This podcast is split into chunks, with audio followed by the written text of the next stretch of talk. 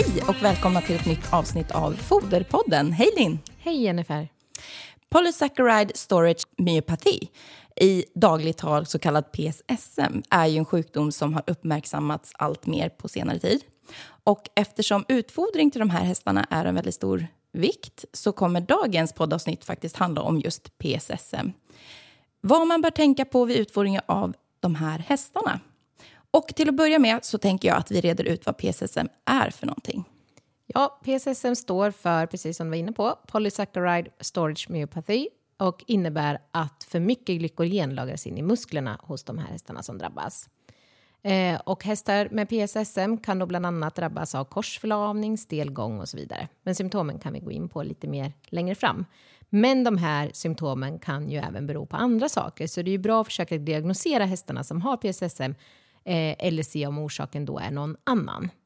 Eh, och det finns flera varianter av den här sjukdomen som ger liknande symptom, men där orsaken varierar. Eh, och de här varianterna som vi kan, kommer ta upp idag då, det är PSSM 1 och PSSM 2. Okej, men för att förstå det här bättre kanske vi faktiskt ska börja med att prata om hur det fungerar i kroppen när allt är som det ska. Mm, normalt så tar hästen upp socker från fodret och det här transporteras med blodet ut i musklerna och där omvandlas en del av sockret eh, till glykogen som hästen lagrar in i musklerna i då lagom stora mängder. Ja, så det är så det fungerar när det är normalt. Men hos hästar med PSSM då, så lagras alltså alldeles för mycket glykogen i musklerna. Det finns ju olika typer av PSSM. Kan du berätta mer om de olika varianterna? Vi kanske ska börja då med PSSM 1. Hur fungerar det? Ja, PSSM 1 beror på en mutation i kromosom 10 hos hästen. Och det är ju det lokus, det vill säga den kromosom där genen finns som kodar då för glykogensyntas 1, GYS 1 kallas det här. Det här är lite knepigt.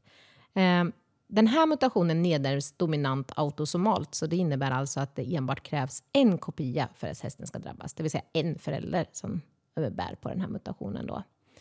Ehm, och den här mutationen gör att hästen får ökade glykogennivåer i musklerna. Ehm, man har också sett att de här hästarna har en hög insulinkänslighet. Och där kan man då jämföra med hästar med IMS där hästarna istället har en låg insulinkänslighet. Eh, och den här mutationen är vanligare hos då quarterhästar, paint, apalossa samt olika typer av arbetshästar. Eh, men man har rapporterat eh, fall hos fler än 20 raser. Då. Okej, så det var ju PSSM 1 då. Men eh, då kommer vi till PSSM 2 och hur det fungerar i kroppen. Ja, hästar som har PSSM2 har ofta liknande symptom men med andra mekanismer som ligger bakom problematiken. Och hästarna med PSSM2 har inte en mutation i GYS1 som hästar med PSSM1 har. Eh, utan istället så har man nyligen upptäckt flera andra varianter som man har kallat då för P2, P3, P4, P8, K1 och PX. Och de här varianterna är så kallade semidominanta vilket innebär att det är ofullständigt dominant över annat anlag och att hästarna då kan ha en eller två kopior som är defekta. Eh, och här har man ju sett att alla typer av hästar kan drabbas i olika raser. Då. Mm, vad skiljer då de här varianterna av PSSM2, det vill säga P2, P3, P4, P8, K1, PX ifrån varandra? Men de här varianterna beror på eh, olika gener som är påverkade som i sin tur då kodar för olika funktioner hos musklerna hos hästen kan man säga. Och det här är ju fortfarande ett väldigt nytt område eh, som man forskar mycket på just nu. Så jag tänker att vi inte går djupare in på de olika varianterna av PSSM2 idag. Nej, eh, men det kanske också ger oss en anledning till att komma tillbaka till det här ämnet. Precis som du nämner så är ju någonting man forskar i idag mycket. Så att det kommer säkert ny forskning inom snar framtid om det här. Men då har vi i alla fall pratat om vad orsakar, eller vad det är som orsakar PSSM. Men då kanske vi också ska förklara lite symptomen. Ja, hästar med PSSM utvecklar ofta typiska korsförlamningssymptom under träning, ofta inom första halvtimmen. Och man har också sett att en ökad träningsintensitet ökar risken för sjukdomsepisoder. Eh, och de symptomen som man kan se då det är bland annat stel gång och oro. Och hästarna kan också visa tecken på smärta, få svettningar och ovilja att röra sig. Eh, och för PSSM2 kan symptomen ibland vara diffusa eh, och ibland kan hästarna få muskelskador och muskelbristningar. De kan också få muskelskakningar, muskelspänningar och eh, få sämre att muskla sig och få svårt att röra sig. Och de kan också ha hälta som kommer och går och att eh, de får förändrat rörelsemönster, bland annat. Eh, och det är inte ovanligt att symptomen uppkommer när hästarna har blivit lite äldre, ofta mellan 7-10 års ålder. Eh, och hur allvarligt påverkad hästen blir varierar och det är inte alltid som eh, en häst med konstaterad PSSM får svåra symptom. Så om man har en häst med de här symptomen, då, hur ska man diagnostisera för att veta om de har PSSM eller inte? Ja, när det gäller PSSM1 så kan man säga att det är lätt, för där kan man antingen ta en muskelbiopsi eller så kan man göra ett gentest och då gör man det via blodprov eller hårprov då för att påvisa den här mutationen av GYS1-genen. Eh, och tar man en muskelbiopsi som visar höga glykogeninlagringar men som då inte samtidigt visar en mutation i GYZ-genen via blodprov, eh, då kan man ju till exempel eh, där eh, misstänka att det rör sig om PSSM2 istället. Eh, men för PSSM2 så finns det för närvarande inga vetenskapligt validerade gentest idag. Eh, det finns företag som erbjuder konventionella test för PSSM2 och min gissning är ju att det kommer finnas vetenskapligt validerade test tillgängliga i framtiden eftersom det här är ett område, precis som du sa Jennifer, att man forskar mycket på det just nu. Eh, men så är det inte i dagsläget. Och Tyskland är ju ett land som ligger lite i framkant med just forskningen kring det här och med de här testerna för just PSSM2. Så eh, förhoppningsvis så får vi ju validerade tester snart. Eh, men vi nämnde ju också i början att eh, fodringen spelar en viktig roll för hästar med PSSM. Och vad brukar vi rekommendera till de här hästarna, Linn?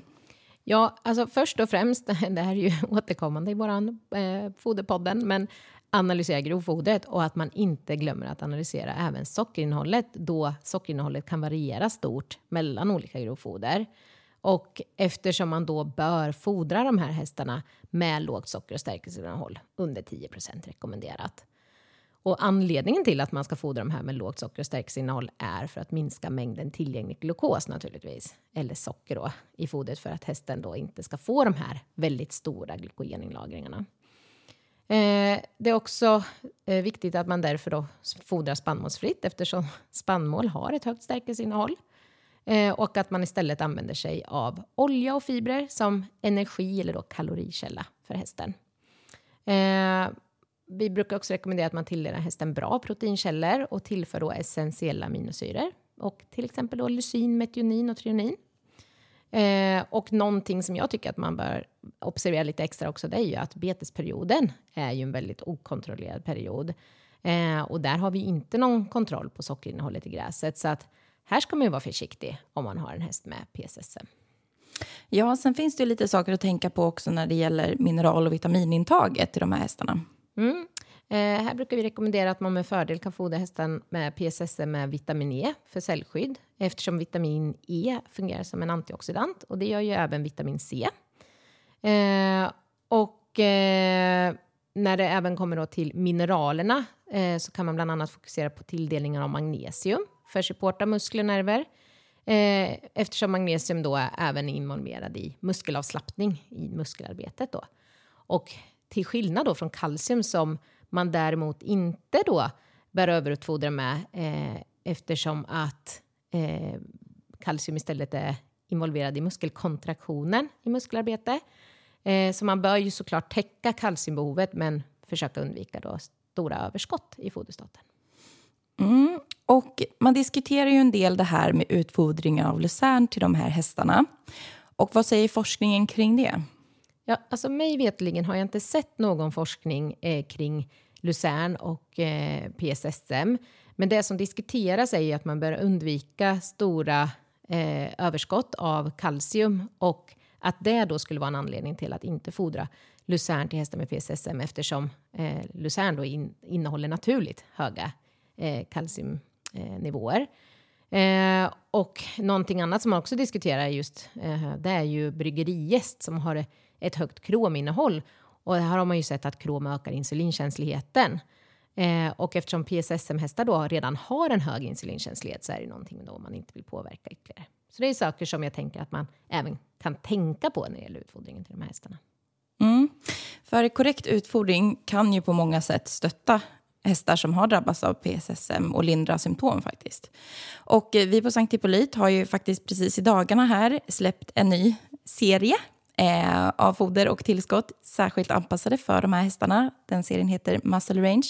Så har man några funderingar eller så kring sin häst, om man har en häst med muskelproblematik eller PSSM, så får man jättegärna ta kontakt med oss helt enkelt, om man är nyfiken på de produkterna. Eh, men utöver fodringen så är det ju också träning som är viktig. Ja, jag tycker att det är värt att nämna det eftersom att det är också en, en viktig del i hur man ska ha de här hästarna. Det är ju att de här hästarna bör man då eh, se till att man, förutom då anpassa foderstaten, också undviker stress, stressiga situationer och att man anpassar träningen. Man bör värma upp hästarna länge eh, och se till att träningen är regelbunden eh, så underlättar vi för de här hästarna. Eh, och undvika då vilodagar. Och man har också sett bra av att hästar mår bra av att röra på sig eh, och att då inte ska stå inne på box för länge. Så att gärna eh, lång tid för utomhusvistelse rekommenderas. Ja, det här är ju inte ett helt lätt område i och med att det är fortfarande eh, väldigt lite studerat kring det. Men eh, vi kommer säkert att veta betydligt mer om det här med PSSM i framtiden. Och eh, det är ju som sagt inte helt osannolikt att vi kommer tillbaka till det här området längre fram när det har kommit mer studier kring det. Har ni frågor så tveka inte att kontakta oss eh, på 0413 486 100 eller mejla oss på infosnabla.hippolit.se. Ha det bra så ses vi!